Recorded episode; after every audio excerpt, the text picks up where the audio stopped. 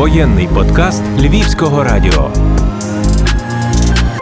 Бажаю здоров'я в ефірі Львівського радіо. Програма Тримаю небо і її ведуча Ірина Вовк. Ми продовжуємо розповідати про російсько-українську війну подкастами із передової. Сьогодні про порятунок життя. Іра в минулому програмістка. А сьогодні солдат Сонечко із Львівської 103-ї бригади тероборони, бойова медикиня, яка вивезла із своїм екіпажем уже більше півсотні поранених, яким врятувала життя. Жінки, які доводять свою силу, гард і міць успішними завданнями на фронті. А як воно жінці на війні? Будемо розпитувати у солдата Сонечко. Тримаю небо. Привіт, Іра. Привіт, Іро.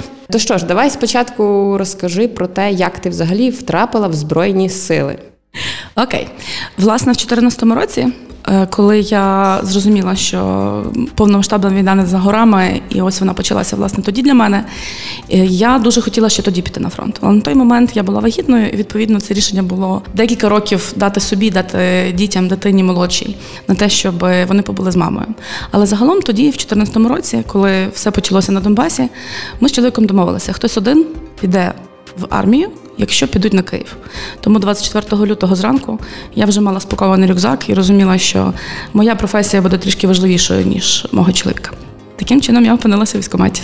А як ти визначив, як ви з чоловіком вірніше поділили цю цю функцію, цю місію? Ну, я прийшла додому, сказала, мені треба спакувати речі. Він сказав, давай поговоримо. Я кажу, в мене вже документи є. Тому можемо говорити, але це буде тільки розмова. Тобто ти вже з прийнятим рішенням так, так. прийшла до нього. А як малі? Вони спочатку були досить спокійні щодо мене, тому що власне Львівське ТРО на той момент ми не знали, дійдуть не дійдуть до Львівської області. Це така ще була паніка. Власне, не всі розуміли, що відбувається і люди більше на емоціях щось робили. Тому, власне, коли я прийшла і сказала, що я буду поки що там в ТРО і відповідно буду в Львівській області, діти сприйняли це нормально. Але на той момент вони вже бачили, що відбувається. Їм немало років, та їм там не два, не три. Старшому 12, молодшій 8, Вони все розуміли, все бачили. Тобто вони більше боялися того, що відбувається, ніж там те, що мама десь кудись пішла.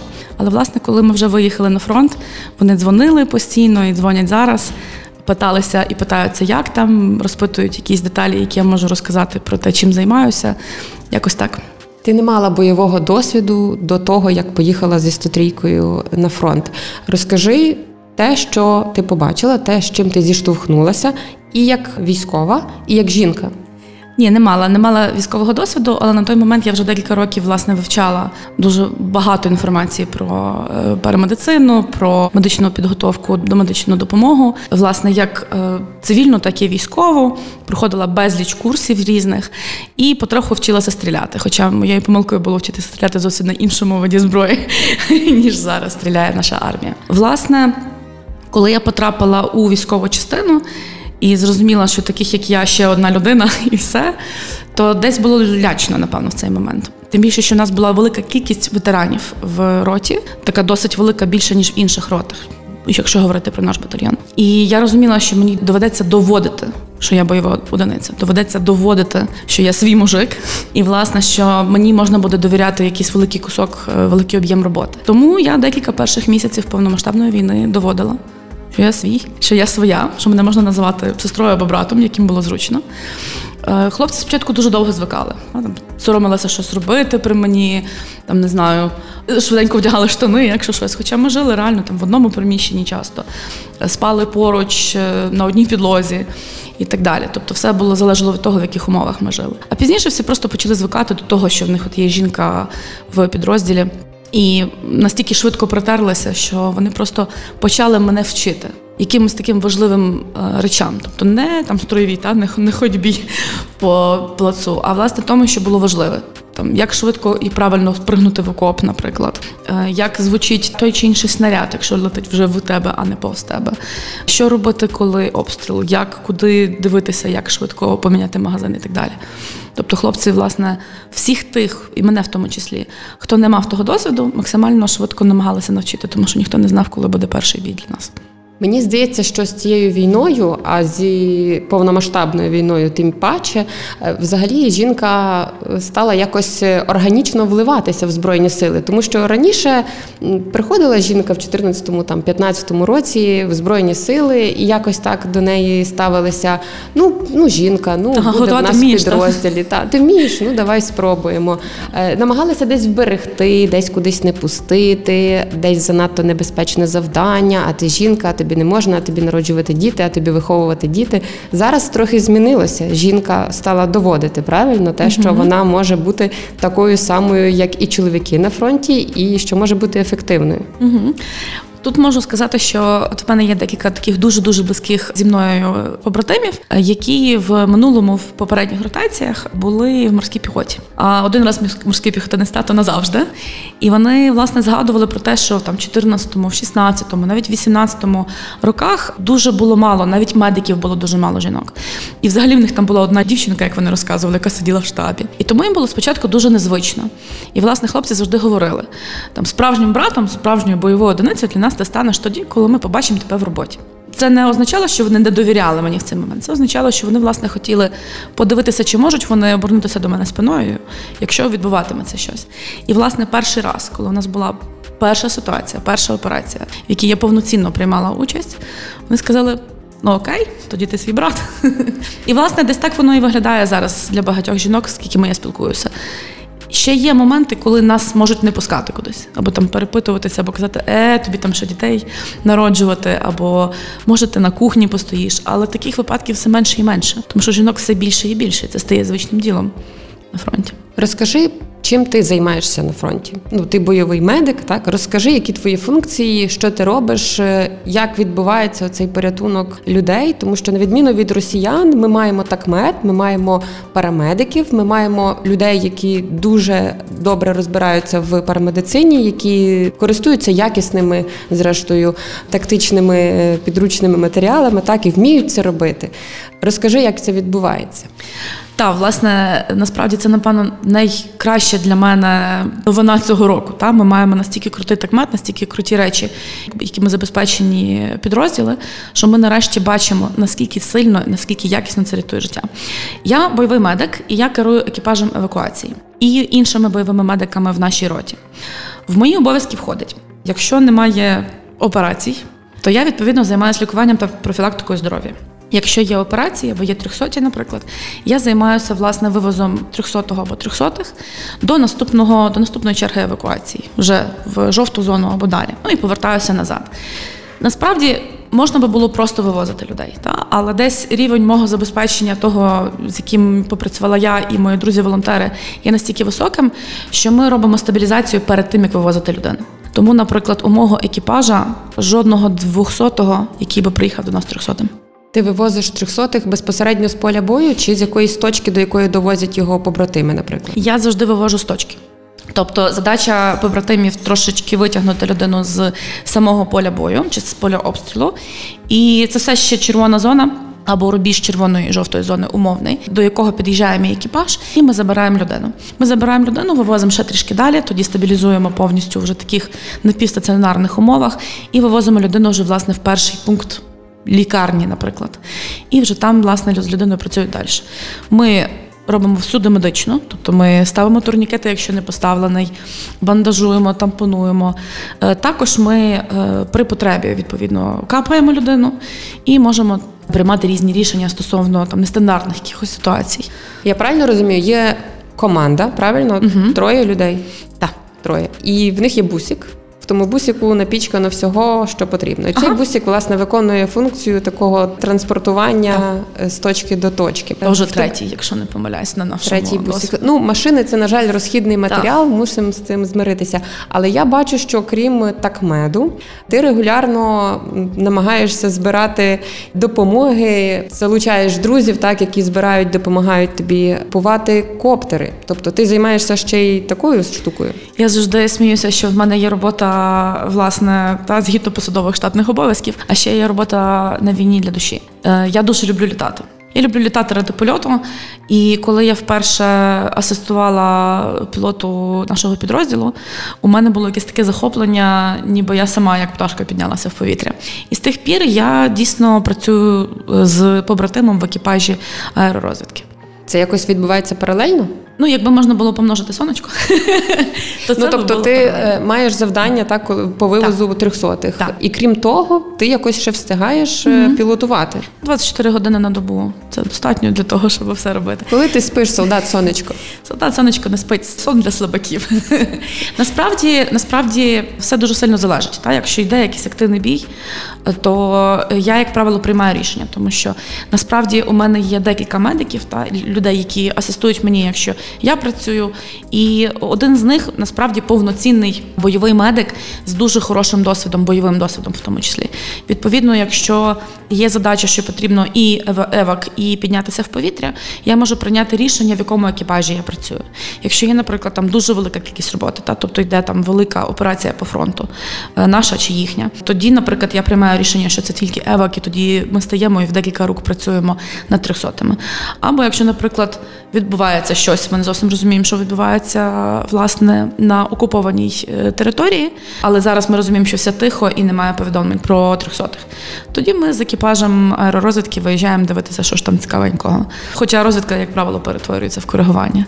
І це так кльово, коли на моніторчику твого коптера ти бачиш оце русню, яка тільки що топала так своїми ніжками і вже нікуди не йде. Тобто, це було наведення арти, арта спрацювала Так, так, точно. так. Бо є ж е, ще такі умільці в нас, які скидають вибухівочки з Є, є. коптерів. Я цим більше не займаюся, тому що е, я власне дійшла до того розуміння, що я хочу працювати по техніці. Та? Тобто це вже власне тільки арта.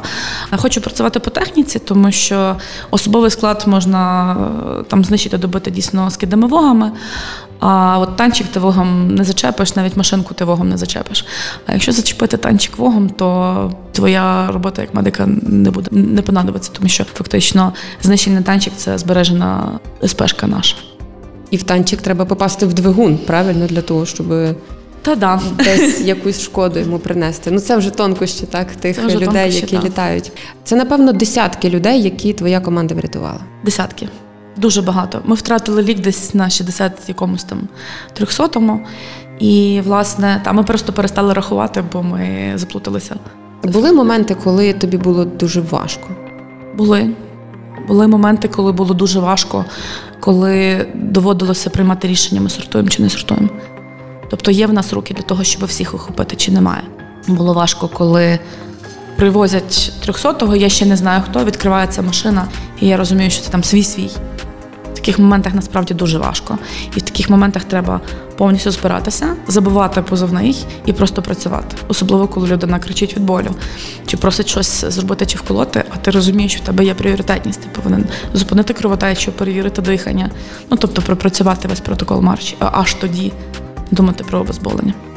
Я знаю, що ми в більшості, коли є можливість, коли є шанс це зробити, ми забираємо своїх трьохсотих. І двохсотих забираємо. Угу. Буває таке, що 200 метрів будуть повсти по болоті, але заберуть е, загиблого. Більше того, у нас були такі випадки, коли декілька днів йшла операція по тому, щоб забрати наших двохсотих. В них того немає в орків. Ніколи не бачила. Незважаючи на те, що я активно, досить активно літаю, ніколи не бачила на очі ні їхньої евакуації, ні їх забору. двохсотих. Буває таке, що ми евакуюємо поранених їхніх. Я з цим ніколи не стикалася, але знаю із сусідніх підрозділів. Із, е, якщо не помиляюсь, 80-ка, там є бойовий медик, який неодноразово, якому неодноразово привозили, і він евакуйовував, надавав допомогу. Тому так, інколи ми дійсно евакуйовуємо трьохсотих нашого ворога. Що в цей момент відбувається з емоційним станом, скажімо, медика, парамедика, який мусить евакуювати таку людину, противника мусить евакуювати? Я власне питалася, тому що для мене це було великою дилемою. Я не впевнена, що я готова надавати допомогу людині, яка потенційно або навіть не потенційно вбиває моїх. Тому я питалася людей, які це робили. І більшість сказала: огидно, до тошноти, але нам же ж треба витягувати Обмінювати. наших і обмінювати наших. Тобто, по суті, врятований орк це можливість забрати нашого військового з полону. Так, так. Причому дехто із моїх знайомих говорить, та, що кожен раз, коли хочете там вбити, добити, та, але є шанс взяти в полон, я думаю про Маріуполь. Ви плачете? Іноді, дуже рідко. Іноді плачемо. Я частіше плачу, ніж хлопці. Я таким чином випускаю якісь емоції. Кожен раз, коли приходять якісь новини про те, що когось з нами вже немає, я плачу, витискаю це себе і потім пробую обіцяти собі, що за кожного нашого 10 їхніх. Коли ти повертаєшся додому на якийсь короткий час, що ти хочеш встигнути? Як правило, то докупити велику кількість споряги, власне, за цю відпустку я вже навіть не знаю, на якій цифрі я зупинилася на п'ятих штанах. Це власне цей момент дорватися до тилу і поміняти те, що е, йойтанай буде на більш якісне. І не знаю, напитися кави, наїстися цивільної їжі, попрощатися на 10 днів з консервами. Якось так. І побути в тиші насправді. Це, напевно, було найважливіше за кусок, поки я відпочивала. Це побути трохи в тиші. Ти розповідала цікаві моменти про те, як ти підбирала собі бронік. І хлопці не могли зрозуміти, чому це там такий довгий і важкий процес. Ну, здавалося б, ну вдягнув на себе бронік та й побіг, а тут ні. Ага, це був насправді досить смішний момент. Це було в березні. Е, Тоді якраз привезли волонтери, привезли велику кількість броніків, абсолютно різних. Там були і натівські, і італійські, і ще якісь навіть не зрозуміло, які, і просто американські. Ну, з горем пополам на мене дуже якісно намагалися, не могли ніяк застібнути, тому що в мене шостий розмір грудей. З горем пополам на мене вдягнули американський. До такий сиренький. І він був мені по бедрах. Тобто в ньому можна було тільки просісти рівно тримаючи спину. А варіант зашнурувати берці був просто неможливий. Тобто спочатку шнуруєш берці, потім вдягаєш бронік, потім стоїш цвяшечком на посту, наприклад. Ось е, тому я е, власне шукала і поміняла броню на плитоноску. Ну і хлопці такі: ну чого ти починаєш? Ну що ж не так? Ну от come on. А я їм така: ну розумієте, Чотири години в броні, а тепер мені треба видихнути, та? тому що мене або грудь розповзається в власне в броніку, або втискається всередину. І вони такі, нам тебе не зрозуміти. Я говорю, ні. Ну, під кінець ти підібрала бронік. Так, я підібрала нарешті підійшов. броню, та, яка мені підходить, і я можу в ній і дихати, і бігати, і пригати. І найважливіше, я в ній рухома. Тому що бойовим медикам найчастіше їхнім пріоритетом є дуже швидко рухатись, тому що нам доводиться і повзати, і тягнути, і носити, і носити величезні рюкзаки з такмедом з собою. Боже, дай довгих років тому, хто його придумав, і потім тому, хто його привіз сюди. Ти про медичний рюкзак цей Так, великий там. Е, Скажи, що там для тебе не те, щоб найважче, та, а те, що може десь підірвати якийсь емоційний твій стан. Тобто, чи це сам процес, так, коли ти вивозиш людей, чи це то болото, та, ця багнюка, яка повсюди зараз, яка добиває дуже багатьох, кого я бачила і зустрічалася. От е, є якийсь такий момент, який реально там от, е, морально добиває, і треба якось з ним справлятися. Було так раніше, е, зараз так не є. Це оцей момент був, коли ти знаходиш таку смачненьку ціль якусь, та, як, пілот. І ти ото бачиш, що тебе не помітили і не почули. Це такий класний момент, коли тебе не почули, а ти вже їх бачиш. А тобі в рації нема вільних снарядів. І ти такий, ну come on! А наша я от от от от. Ось, то це був такий момент, який дуже часто підбивав десь мотивацію, треба було там брати себе в руки, продовжувати працювати. Зараз таких моментів насправді дуже мало. Бувають моменти, коли там починається мікроменеджмент, та? а в тебе є там все по такмеду. А ну дай список, що в тебе є. І я така, все в мене є, у мене все окей, тому що я черепашка, яка збирає велику кількість всього, тому що я розумію, що в одну секунду там чи там в кілька годин цього може не стати. Чи, наприклад, коли власне там, наприклад, вище командування починає мікроменеджити мій екіпаж, я завжди говорю, давайте не будемо пригати через голову. Але як правило, мій прямий командир розуміє, що сперечатися зі мною все рівно майже неможливо або дуже важко, тому що я так чи інакше буду захищати своїх людей і там командувати спочатку ними, а потім мною і не інакше. Ось тому це такі моменти, які все бувають рідше і рідше.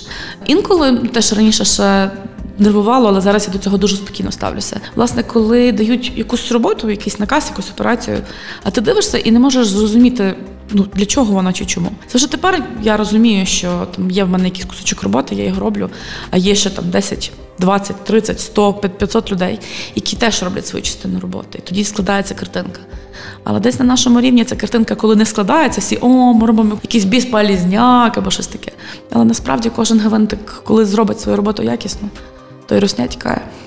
Правда. І до речі, я так знаю, що ти навчаєш хлопців, які, можливо, десь хтось ще не вміє користуватися турнікетом, чи оклюзійкою, чи тампонадою. Так, от вони беруть в руки, не знають, що це. Тут зразу підходить бойовий медик. Я так бачу це. Та бойовий медик сонечка каже: А-а-а, ти неправильно користуєшся там тампонадою. Давай покажу. Так, так. Е, Я, як правило, намагаюся загалом, я це постійно роблю. Та я намагаюся показати хлопцям. Інколи повторити з хлопцями, якщо особливо, якщо є час. Зараз трохи менше часу, ну і плюс зараз не дуже виходить їх збирати. Тобто я намагаюся не збирати людей в одному місці, бо це небезпечно. Але загалом я завжди намагаюся дати їм можливість потренуватися.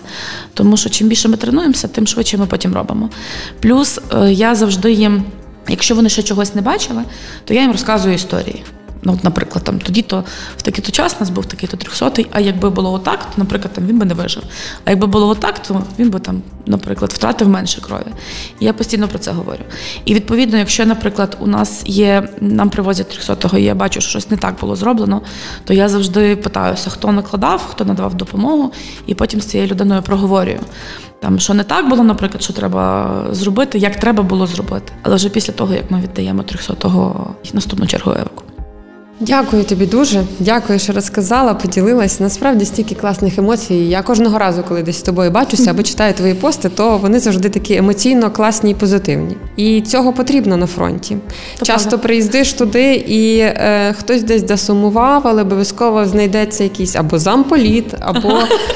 Не замполіт, а просто хтось із вояків, які мають такий десь якийсь позитивний авторитет, і вони зразу піднімають настрій і все стає по-іншому. Тому таких людей дуже треба. І я дякую, що ти одна з тих людей. Так що ж, я тобі буду бажати залишатися цілою, живою, аби трьохсотих не було так багато, аби не доводилося постійно витрачати багато сил, енергії і емоційного, і фізичного, так на те, що мусиш бачити людей, які поранені. Нехай їх буде менше і бережи себе. Дякую. Плюс-плюс. Справжня історія героя.